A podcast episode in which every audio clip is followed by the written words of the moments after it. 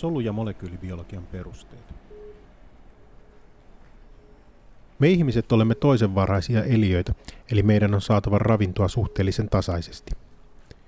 Energian tuotantomme siis perustuu ruoan mukana otettavien biologisten molekyylien pilkkomiseen ja ATPn tuotantoon, jotta voimme muodostaa omia biologisia yhdisteitämme. Kaikki syömämme hiiliyhdisteet ovat joko suoraan tai välillisesti peräisin omavaraisilta organismeilta, useimmiten kasveilta.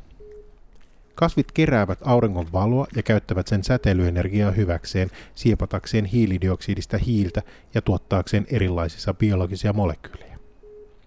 Nekään eivät siis muodosta energiaa itse, vaan muuttavat sen olomuotoa säteilystä kemialliseksi energiaksi.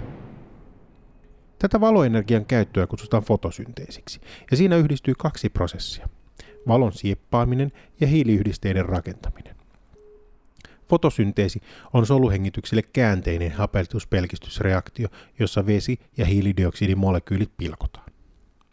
Luonnollisesti tämä ei voi tapahtua spontaanisti, vaan se tarvitsee suuren määrän energiaa. Kasveilla fotosynteesi tapahtuu vihrehiukkasissa, kloroplasteissa, jotka ovat mitokondrioiden tapaan itsenäisiä soluelimiä. Niissä on kaksi päällekkäistä fosfolipidikalvoa, joiden sisällä on voimakkaasti poimunuttunut tyläkoodikalvosto, joka näyttää päällekkäisiltä levyiltä. Tylakoodikalvosto muodostaa viherhiukkasiin kolmannen sisäkkäisen biologisen kalvon ja siihen uppoutuneet kalvoproteiinit aiheuttavat energian keräämisen. Keräys tapahtuu klorofyllimolekyylillä, jonka toinen pää on pitkä tylakoidikalvoon uppoutunut hiiliketju ja toinen pää typpeä ja kaksoissidoksia sisältävä porfysiinirengas. Renkaan kaksoissidokset sijaitsevat joka toisessa sidoksessa, jolloin elektronien on helppo hypätä korkeammalle energiatilalle näkyvän valon aallonpituudella. Suomeksi tämä tarkoittaa, että molekyyli on värillinen. Klorofylli imee valoa ennen kaikkea sinisellä ja punaisella aallonpituudella, jolloin klorofylli ja klorofyllipitoinen lehti näyttävät vihreältä. Valo kerätään fotosysteemissä, joka on useasta kalvoproteiinista koostunut proteiinikompleksi.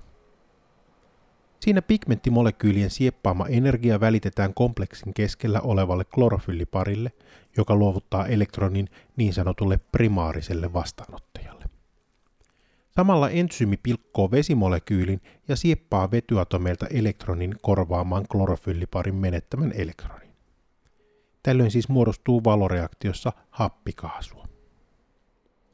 Primaarinen vastaanottaja luovuttaa elektronin mitokondrion tapaan elektronisiirtoketjulle, joka käyttää sen energiaa protonien pumppaamiselle tylakoidikalvon toiselle puolelle.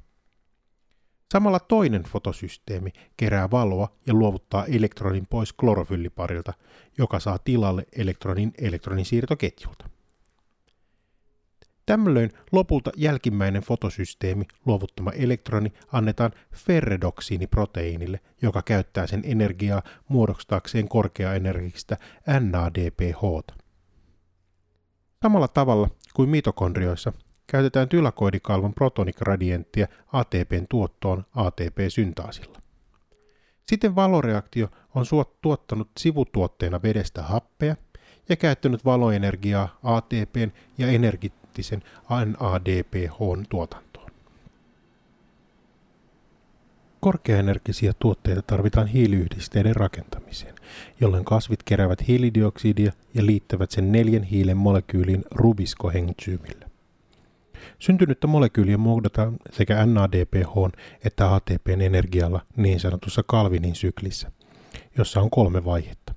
Hiilen kiinnitys – molekyylin pelkistys ja kierrossa tarvittavan ribuloosi 6-fosfaatin uudelleen rakentaminen. Kierron aikana osa tuotetusta kolmen hiilen pituisesta glysero-3-fosfaatista vapautuu ja sitä voidaan käyttää esimerkiksi sokereiden valmistamiseen. Kalvinin syklin hankaluutena kuitenkin on se, että sykliin voi kiinnittyä valoreaktiossa syntynyttä happea. Hapen liittyminen sykliin liittyvään hiiliyhdisteeseen muuttaa luonnollisesti sen rakennetta ja toimintaa, jolloin biosynteesin sijaan kasvi voi sekä kuluttaa happea että hiiliyhdisteitä. Tätä kutsutaan valohengitykseksi. Eli kun tämä fotosysteemi perustuu tämmöisiin valoreaktioihin, joissa elektronisiirto tuottaa energeettisiä molekyylejä, jotka siis taas niillä ajetaan läpi tätä hiiliyhdisteiden synteesiä tässä Calvinin syklissä. Ja joskus tähän vaikuttaa tämä valoreaktiossa tuotettu happi. Niin mihin, mihin tämä happi oikein reagoi tässä syklissä? No siinä Calvinin syklin, syklissä niin se ensimmäinen entsyymi, eli rubisko, joka koko nimeltään on ribuloosi 1,5-bisfosfaattikarboksulaasi tai oksygenaasi, niin se voi toimia siis joko karboksulaasina tai oksygenaasina. Eli se voi katalysoida se sama entsyymi kaksi eri reaktiota. Ja tämä johtuu siitä, että se happi sitten pystyy myös tässä, ää, mole, tässä reaktiossa niin kuin olemaan mukana. Eli happi ja hiilidioksidi tuossa entsyymissä, niin ne kilpailee siitä samasta aktiivisesta kohdasta siinä entsyymissä. Joo, ja silloin jos se happi liittyy siihen, niin sehän silloin varmaan alentaa sen hiiliyhdisteiden rakentamisnopeutta, ja tätä yritetään erilaisilla mekanismeilla kompensoida. Vaikuttaako tämä sitten kasvien selviytymiseen erilaisissa oloissa, vai onko tämä vain tämmöinen mielenkiintoinen knoppitieto biokemiasta? No kyllä se vaikuttaa. Se, että siihen liittyy happi eikä se hiilidioksidi, niin se johtaa eri tapahtumaan. Ja tätä tapahtumaa me kutsutaan fotorespiraatioksi. Eli siinä valon avulla sitten oikeastaan hengitetään eikä sidota sitä, ei yhteytetä, eli sidota sitä hiiltä. Ja tämä fotorespiraatio niin on pitempi reaktiosarja, joka tapahtuu sitten useammassa soluelimessä. Siihen tarvitaan sekä niitä viherhiukkasia, niin myös mitokondrioita ja sitten peroksisomeja. Tosiaan tällöin se osa siitä hiilidioksidista tavallaan niin kuin hukataan siinä, siinä reaktiossa. Ja paitsi, että siinä syntyy siinä fotorespiraatiossa sitä hiilidioksidia, niin toisaalta siellä niin kuin kuluu niin kolme happimolekyyliä ja syntyy se yksi hiilidioksidi. Siellä kuluu myös sitä ATPtä, jota se kasvi on, on tehnyt siinä, siinä fotosynteesin yhteydessä. Ja sitten sieltä kuluu vielä niitä pelkistäviä yksiköitä. Mutta sitten toisaalta, niin siellä myös niin kuin kierrätetään sitä kolmihiilistä runkoa, mitä tarvitaan siinä kalvinisyklissä, kun se hiili sidotaan, niin, niin siihen samaan. Niin se kiertää sinne takaisin sinne kalvinisykliin, eli tavallaan se on tarpeellista. Ja sitten yksi tärkeä asia, mikä siinä tapahtuu, niin muodostetaan glutamaatti-nimistä aminohappoa. Eli siinä siihen liittyy paitsi se hiilen kierto, niin myöskin typen kierto siihen fotorespiraatioon. Eli tämä ei olekaan pelkästään haitallinen ilmiö? Ei, eli si- siinä sitä voidaan sit käyttää hyväksi. Ja se, että se kumpi reaktio siellä kasvissa nyt sitten on niin kuin vallitsemampi, niin si- millä se rubisko toimii, niin se riippuu sen entsyymin kineettisistä ominaisuuksista, mutta se riippuu tosi paljon ympäristötekijöistä. Eli lähinnä siitä, että mikä on hiilidioksidipitoisuus ja sitten, että mikä on lämpötila siinä ympäristössä, jossa se, se yhteyttäminen tai se fotorespiraatio tapahtuu. Mm, miten päin tämä toimii? Eli jos ilmasto nyt on lämpenemässä ja hiilidioksidimäärät kasvaa? Ja...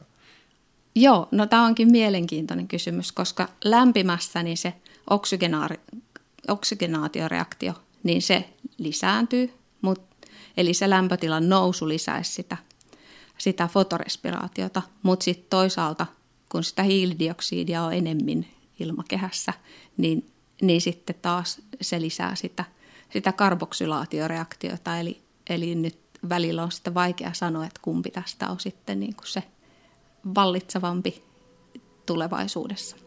Joo. Entä miten eri alueilla maapalloa täällä Suomessa todennäköisesti lämpötila useimmiten ei ole suuri ongelma näille, näille tuota kasveille. Mutta...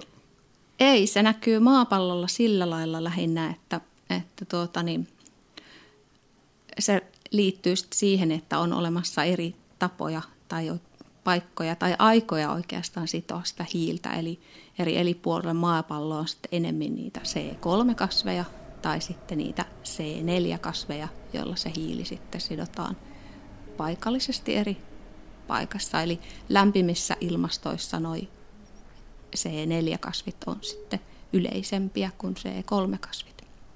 Joo. Miten tätä fotosynteesiä voidaan oikein mitata nykyään? No siihen on olemassa ihan omat laitteensa, jotka perustuu siihen, että ilman hiilidioksidi tai vesipitoisuutta voidaan mitata tämmöisellä infrapunakaasuanalysaattorilla.